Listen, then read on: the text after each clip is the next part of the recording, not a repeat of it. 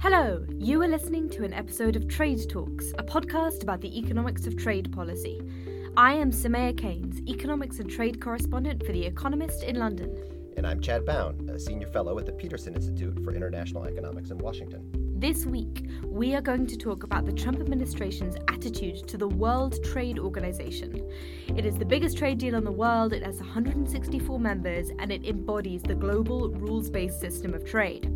When the president took office, a lot of people were really, really scared that essentially Trump was going to blow up the system. He talked about withdrawing, imposing tariffs, just generally breaking the rules and acting tough. If he'd done that, other countries would not have played nice. They would have retaliated, and the rule book probably would have been burning on the side. But so far, at least as we can tell, no trade war has started. Not yet. And in this episode, we are going to give some warnings. So, we're going to talk about how the World Trade Organization is still under threat in various ways that are less obvious than Trump's tweets. He's still attacking the WTO. They might not grab the headlines, but they could be just as damaging. Chad, where were you on Monday? On Monday, I walked down the street here in Washington to the Center for Strategic and International Studies. And my goal was to listen intently to Ambassador Robert Lighthizer give a speech. Okay, so Robert Lighthizer is the United States trade representative. He is a pretty important guy when it comes to American trade policy. I also watched him give this speech. I watched it live with a, with a cup of tea in my office in London. Um, but Chad, what was it like? What was the atmosphere in the room like? This was my first time being a journalist, so I had to get ready. So I dressed appropriately in my trench coat and my fedora hat and my sharpened pencil behind my ear all yeah, we literally go. all we all wear that, so that's great. Yeah. I'm glad you did that. I, I, I got there early. I had a great spot next to all of the other trade reporters in Washington, D.C. Now, the room was absolutely packed. There were TV cameras everywhere. And to be fair, I guess this was to be expected. This was one of Ambassador Lighthizer's first public appearances. He has obviously given speeches after prior events, so the NAFTA negotiations, but this was really the first opportunity that he was going to give for the public to be able to ask him some questions. So it was a big deal. Uh, and and just again to justify why both of us were so intent on watching this speech, Trump's speech at the UN matters, big picture policy. If he's going to start nuking North Korea, then that that's clearly important. But Lighthizer is the one doing the work on the ground. He's the one negotiating with other trade ministers, forming the day-to-day, slightly more boring trade policy but the stuff that is likely to have an impact. He's also a really, really clever guy. He knows his trade law, and I think the main message to come out of the speech was that there are bits of it that he does really, really not like. So it is with a great deal of pleasure that I want to introduce somebody for whom I have a lot of respect, Bob Lighthizer. Please. So he gives this speech. It's pretty standard Trump's fare. He says, you know, the system hasn't worked for Americans, and it's not just a matter of communicating the benefits of the WTO a bit better to Americans. There's something fundamentally wrong. And when he talked about communication, I was, you know, I did wonder maybe he should listen to trade talks, but I guess he's a busy guy. Yeah, so I, I didn't propose that to him in, in when I was there. Okay, so we should talk about the first thing that he talked about that's of substance in regarding the WTO, and that is some of the problems that he sees. He identified what he sees are major problems facing the global trading system and that's really the WTO doesn't have good rules to deal with China. It's mercantilism, the fact that it's engaging in things like forced technology transfer, subsidizing industries heavily. China, China, China was a big part of his, his focus. And of course, as keen listeners to Trade Talks will remember, we have said that China does pose a problem for the global rules based system. The rules just don't really deal with its way of running its economy. The WTO and its predecessor, the General Agreement on Tariffs and Trade, were not designed to successfully manage mercantilism on this scale. We must find other ways to defend our companies, workers, farmers, and indeed our economic system. So here essentially, Lighthizer is saying that the WTO, which is the only formal trade deal between the US and China, it defines the rules of trade between these two countries. He is saying that the WTO is just not very useful to rein in China. He's he's really questioning its relevance. And watching that, the question I had was whether the act of questioning its relevance could itself undermine this institution. If everyone starts thinking, uh, you know, Lighthizer doesn't really think that this is where the action is, then maybe they just start ignoring the rules based system of trade. But okay, it's still quite vague. You know, maybe this is just me being, you know, overly alarmist about this. And Lighthizer finishes his speech and he promises this big change in policy. President Trump won. We have a different philosophy, and there will be change. We're all watching intently, and then the exciting bit. There's a Q&A, and I'm sending Chad messages. I'm saying, ask him a question, and obviously I'm thinking about the next episode of Trade Talks, and I'm thinking, okay, I really hope that Chad's question is going to be about the WTO. Guess what? It was about the WTO. okay, so Chad loves the WTO. Obviously, it was about the WTO. yeah. So I started by warming him up with a softball question. The moderator reads out your question. What was it? Let's turn to the multilateral uh, uh, system for, for a moment. Uh, there is a ministerial conference uh, coming up in Buenos Aires this, uh, this fall. Uh, and can you tell us what's, what's on the U.S. agenda for the ministerial conference? And more specifically, uh, what, what does the Trump administration plan to do with the ongoing negotiations, such as the one for, well, for the trade and services agreement? Wow, Chad, you, you really know how to generate a headline. You're just diving in there with what the people want to know. So I know that this was actually a great question, but maybe explain to listeners why you didn't just ask the most boring question in the history of the world. Well, this was my softball. This was my, my warm up question for him. Okay, so First of all, let's talk about what a ministerial conference is. So, a ministerial conference is when the United States Trade Representative and all of the other trade ministers, the equivalents of the Lighthizers out there for the European Union and Canada and Japan, all the rest of them get together in one place. And the point Okay, is so this is like an event for the WTO to kind of sit down and think, do we want to negotiate some new rules? Exactly. So they don't do this all that frequently. So when they do actually get all these people together in one place, you want to take advantage of it. So what could actually get done at a ministerial like this? Well, going on behind the scenes over the last couple of years, the United States and a host of other countries, mainly high income countries, have been negotiating something called a Trade in Services Agreement, or TISA. And I know you love acronyms, so that's T I S A, TISA. I love acronyms. Yeah. Right now, the WTO has relatively good rules for trade in goods. So, beef and cars and cheese, all of our favorite things that you can touch. But it doesn't have really good rules for trade and services. So, if you think about internet companies, for example, the, the Googles and the Facebooks of the world, big American companies that want to provide their services to foreign markets, there aren't really good rules that are protecting them. And so foreign governments typically want to engage in some sketchy things. They want these companies to have to join partnerships with local companies and share maybe their source code or set up data servers and data farms locally, maybe not transfer data about their foreign citizens. Anyway, there's not really good rules about these things. So the idea is this agreement, negotiate some new rules. And this is what's been going on over the last few years. Okay, so you were essentially looking for evidence that Robert Lighthizer was thinking, hey, the WTO is a really useful forum for agreeing these new rules about services. Okay, so what was his response? He didn't jump up and down. It was mostly platitudes. So he did say that services are good, and he recognized that the United States does have a trade surplus in services. So that's good because coming out of the Trump administration so far, it's only been, when it comes to trade policy, manufacturing, manufacturing, manufacturing, steel, aluminum, old industry stuff. On the other hand, he didn't say all that much that was positive. So I'll make a quote here. He said, It's unlikely that the ministerial in Buenos Aires is actually going to lead to a negotiated outcomes. There's a number of areas where we would be willing to engage, but there seems to be something blocking it in every case. So not a whole lot of optimism there. I'm not getting huge, um, you know, I didn't get a huge sense that he was super excited about this this forum for getting new rules agreed. So, not the worst question in the world, but Chad, you are a genius, and you had actually submitted two questions. To uh, continue with the, with the WTO, uh, the United States has raised some objections to the dispute settlement understanding and the way the bodies are, are formed in that process. Could you tell us a little bit more about what, what the U.S. is trying to accomplish in terms of changing or reforming the dispute settlement body? I guess to listeners, this sounds like an even more boring question than the first question, but it wasn't. It was a great question. Thank you. I'm going to explain the context for this one. Okay, so Chad talked about there are these forums to agree new deals, but actually getting new deals is really, really difficult. The WTO has not been very successful at getting new deals agreed. There is another bit of the WTO that is working quite well. It's called dispute settlement.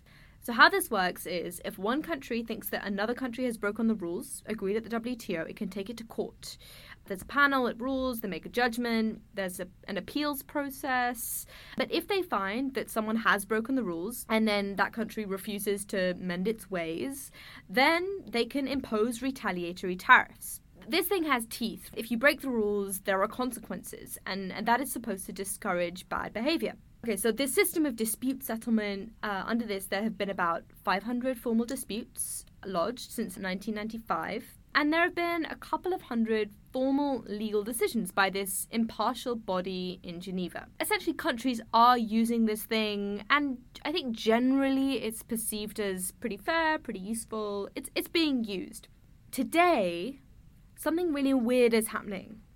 I said there was an appeals process. This is Court of Appeals, and there are seven judges, and the US is blocking the appointment of two of the spots. So at the moment, there are only five judges there, and the US is saying, no, we're not going to start the process for appointing the other two. By the end of the year, there'll be a third spot that's opening up. The US is just saying, no. Now, for now, that's okay. You only need three judges to rule on any one case, so the appeals court can go on. They already have a backlog, so there are fewer judges, and then that will slow the process down. But eventually, if they can't fill any of the spots on these appeals courts, then there just won't be enough judges to serve. That's that's a huge problem. So, uh, for some reason, the US is essentially holding this body hostage, saying, "Nope, we won't agree for any new appointments to be made." Chad, why do you think this is a problem? So, I think you've characterized it exactly right. It's shocking in some level because most analysts of the WTO's process refer to it as something like the crown jewel of the international system. But by stripping it of these judges, it couldn't really be coming at a worse time. We're seeing more and more of these disputes. They're getting much more complex. You actually need more staff to deal with these things. And so WTO should actually be putting more resources into the judges needed to make these rulings, to make them more quickly. And if you don't, businesses start to get unhappy because the, the disputes are taking too long. And then countries just start taking matters into their own hands and the system can break down. So, what the Trump administration seems to be doing here is to actually be pushing in the opposite direction of what's actually needed.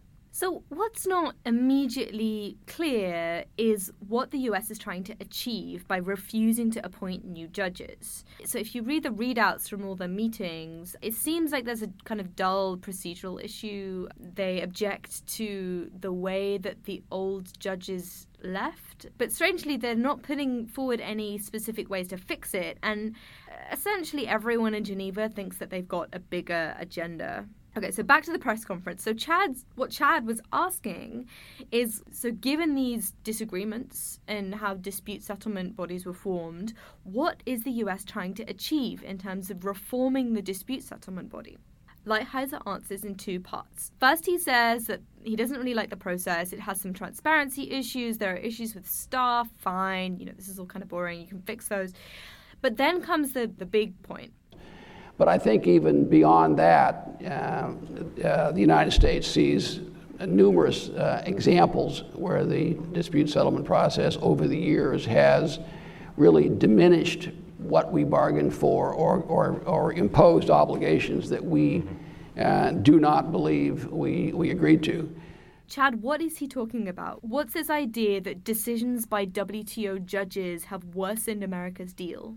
Okay, where do I even start? The U.S is a major participant in the system. So, of the 500 disputes that you mentioned, the United States has been involved in more than 200 of them. And all of that is not surprising at all. The United States is a huge trading economy, and with more trade comes more frictions, more disputes. Okay, and, and I guess Lighthizer, being a very experienced trade lawyer, he's very, very aware of these cases. That's right. There's a particular set of disputes that I think are really sticking with him. Of the cases that other countries bring against the United States, the United States loses a fair number of those. And there have been a host all about this one issue, and it's an issue called zeroing. Now, it's a very technical issue involving anti dumping, one of my favorites, or the imposition of unfair import restrictions, but it involves some fuzzy math and some technical bits that we don't really need to get into. But it's basically the United States has used this process to implement higher than normal import restrictions. And country after country has challenged the United States through formal disputes. The U.S. has lost about 20 of these disputes now, and yet it's being stubborn. It just refuses to stop doing this thing. And so I think the rulings that have continued to come against the United States over this one single issue is part of what's really sticking with Ambassador Lighthizer on the WTO. I guess his view would be that when America negotiated the rules and joined the WTO, it signed up for a certain set of benefits. And as he sees it, that includes the ability to whack on these tariffs, these defensive duties on, on imports. But everyone else's interpretation, including the judges at the WTO, is that actually no, they can't do that. And so, in his eyes, the judges are denying America benefits that it thought it had negotiated, and and these judges are reaching beyond their remit. Right? They're saying things that they shouldn't. Okay, so is he right to be so annoyed about these decisions diminishing America's rights? So, in my view, no. So, while there have been 20 legal rulings against the United States over this issue, it actually is making a mountain out of a molehill. It affects a tiny, tiny amount of U.S. trade, and it's certainly not an issue that you would want to threaten the entire WTO over. Yeah, and I guess what American lawyers might see as outrageous decisions by WTO judges, the rest of the world might see as a system forcing America to live up to promises that they think it made. Okay, Chad, you've hinted that you quite like the WTO. I, I maybe get the sense that you don't think that there's really a problem with how the dispute system works. So let me give a couple of arguments for why folks do refer to this thing as the, as the crown jewel. First, let's compare it to other types of international dispute settlement that are out there. And for our podcast listeners, you might remember our NAFTAnomics episode where we talked about a different kind of dispute settlement called ISDS or investor state dispute settlement. And this is a really controversial area in investment agreements. And it's really right now in the hot seat between the United States, Canada, and Mexico. That system is controversial because it's very non transparent, they generate inconsistent rulings. But the problems that you have in that system, the WTO doesn't have. In fact, the European Union's proposal for a new multilateral investment court that they've been talking about, it actually borrows from a lot of the ideas that are found in the WTO. So that's the first thing. The second, though, and perhaps even more importantly, is before this system of WTO dispute settlement was around, there was really no effective way of resolving disputes. And so you would have these bilateral skirmishes between countries that would flare up and there'd be no way to resolve them. What the WTO has effectively been able to do is to manage these things and to prevent them from escalating into full blown trade wars and returning us to like the 1930s types of problems. We also have to remember the United States was the guiding force behind the negotiation of this new WTO dispute settlement system in the early 1990s though apparently it was other U.S. negotiators and not Ambassador Lighthizer that was on the ground at the time negotiating it. So that's all lovely. I'm glad that you've had your moment to set out the case for the dispute settlement system in the WTO. But the fact remains that Lighthizer does not agree with you. The US does not like the system. People in power don't like the system. Chad, did Lighthizer say anything to hint how he might want to change the system, make it better? Mr. Lighthizer has had some relatively wacky ideas in his time back in 1996. And at this point in time, he was then advising Senator Robert Dole, who was the presidential candidate for the Republicans in the 1996 election. And his idea was to create, through legislation in the United States, a process that would review WTO appellate body decisions. Basically, saying that if there were three decisions that came out against the United States, Congress should have the ability to automatically take the United States out of the WTO agreement. So, three strikes and you're out. Now, you think about that, and you've got to let the United States win, or we're going to take our ball and go home. And you can see right from the beginning, his idea is starting to undermine the credibility and the independence of this WTO organization. So, it, you know, it might satisfy putting America first and giving America more power over the system, but it, it really does make it less useful by undermining the independence of the judges. Okay, but that was an idea from from 1996. So the thing I picked up from his speech was that he was talking, reminiscing about this system that was in place before the WTO dispute settlement system. Uh, which is the General Agreement on Tariffs and Trade. So, under that system, if a country had a problem with how another one was behaving, then it could say, "Hey, uh, you know, taking out a dispute." But the weird thing about that system was that anyone could just block anything. That just meant that nothing got done. It led to gridlock. Yeah, so uh, I found it odd as well, reminiscing about this system that, that effectively didn't work. He had this remarkable line from his, his remarks on Monday where he said, quote, and you know, the GATT had a system, you know, that was successful for a long period of time. Yikes, I thought to myself, it really wasn't an effective system. It was a system based on diplomacy as opposed to laws and rules. Now, when you start to think about that, who are the types of, of groups that like those systems? Well, big countries, powerful countries, countries that can throw their weight around. Who likes laws? Smaller countries. I guess when you think about it from that perspective, it's not surprising from the Trump administration that we might hear a longing and reminiscing for the good old days uh, when they were more able to throw their weight around. Yeah, and I guess from the perspective of the US, right, if any country benefits from a system of bullying and power, as you say, then America First could be good for America.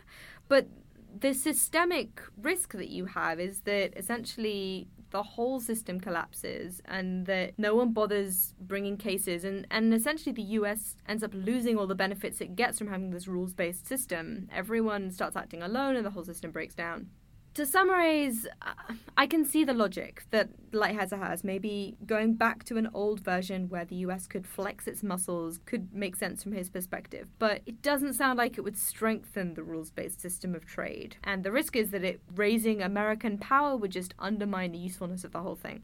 So I think tying together all the strands from this speech, the impression I got was that the Trump administration is not thinking actively about how to engage positively in this rules based system of trade. There were a couple of things. So Lighthizer did say that if he found a violation of the rules by China, this he started this investigation into Chinese trade practices. If he found a violation, then he would take a case at the WTO. So he doesn't think the system is completely useless but he doesn't seem that enthusiastic about negotiating new rules at the WTO. He's currently blocking appointments to the appellate body, so he seems to be trying to undermine the one bit that does work, this dispute settlement system. And taken together, all these things really could undermine the WTO. And I think there's a big question mark over what would be left at the end of that. So, what we're left with is Mr. Lighthizer is very, very clever. He knows the WTO's weaknesses and, unfortunately, how to exploit them to potentially undermine the system if he chooses to do so. Now, under this uh, binding dispute settlement process, we have to figure out a way to have, for, for, from our point of view, to have it work. I see. Time for some acknowledgments. So, first, a big thanks to the Center for Strategic and International Studies in Washington for hosting the event with Ambassador Lighthizer and for sharing the event recording. Thanks also to Petros Mavroidis at Columbia Law School and Tom Prusa at Rutgers University for the work that the two of them have done and the work that I have done with them on zeroing. And I want to thank Brendan McGivern, who's a lawyer and WTO expert, and also James Bacchus, former head of the WTO's appellate body and newly minted professor of global affairs at the University of Central Florida. That is all from Trade Talks. Please, if you enjoyed this episode, do leave us a review on iTunes. We'd really appreciate it. And and you know, tell your friends or, or just random people that you think might like it. If you have specific feedback or ideas for future episodes, then do get in touch. I'm at Soumaya Keynes on Twitter. And I'm at Chad Bown. And we are on at trade underscore underscore talks. That's not one, but two underscores. At trade underscore underscore talks. Because when it comes to being a Cub trade reporter, a one part WTO question just wasn't enough. Yeah. Yeah.